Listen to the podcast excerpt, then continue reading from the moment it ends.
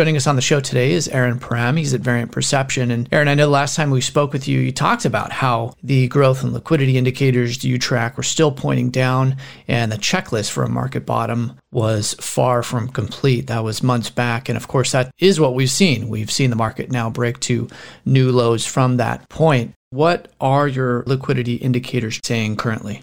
Excess liquidity is starting to collapse at quite an alarming rate, which is consistent with economic slowdowns in the past. And we're starting to approach that kind of recessionary territory level. So it means that there isn't really a safety net for risk assets. And what we need to see for a sustainable market bottom is actually Fed monetary easing. So it's not even the Fed stopping its hiking cycle, it's actually a positive liquidity response. To listen to this full interview, in addition to gaining access to all of our premium content airing during the week, go to financialsense.com and hit the subscribe button.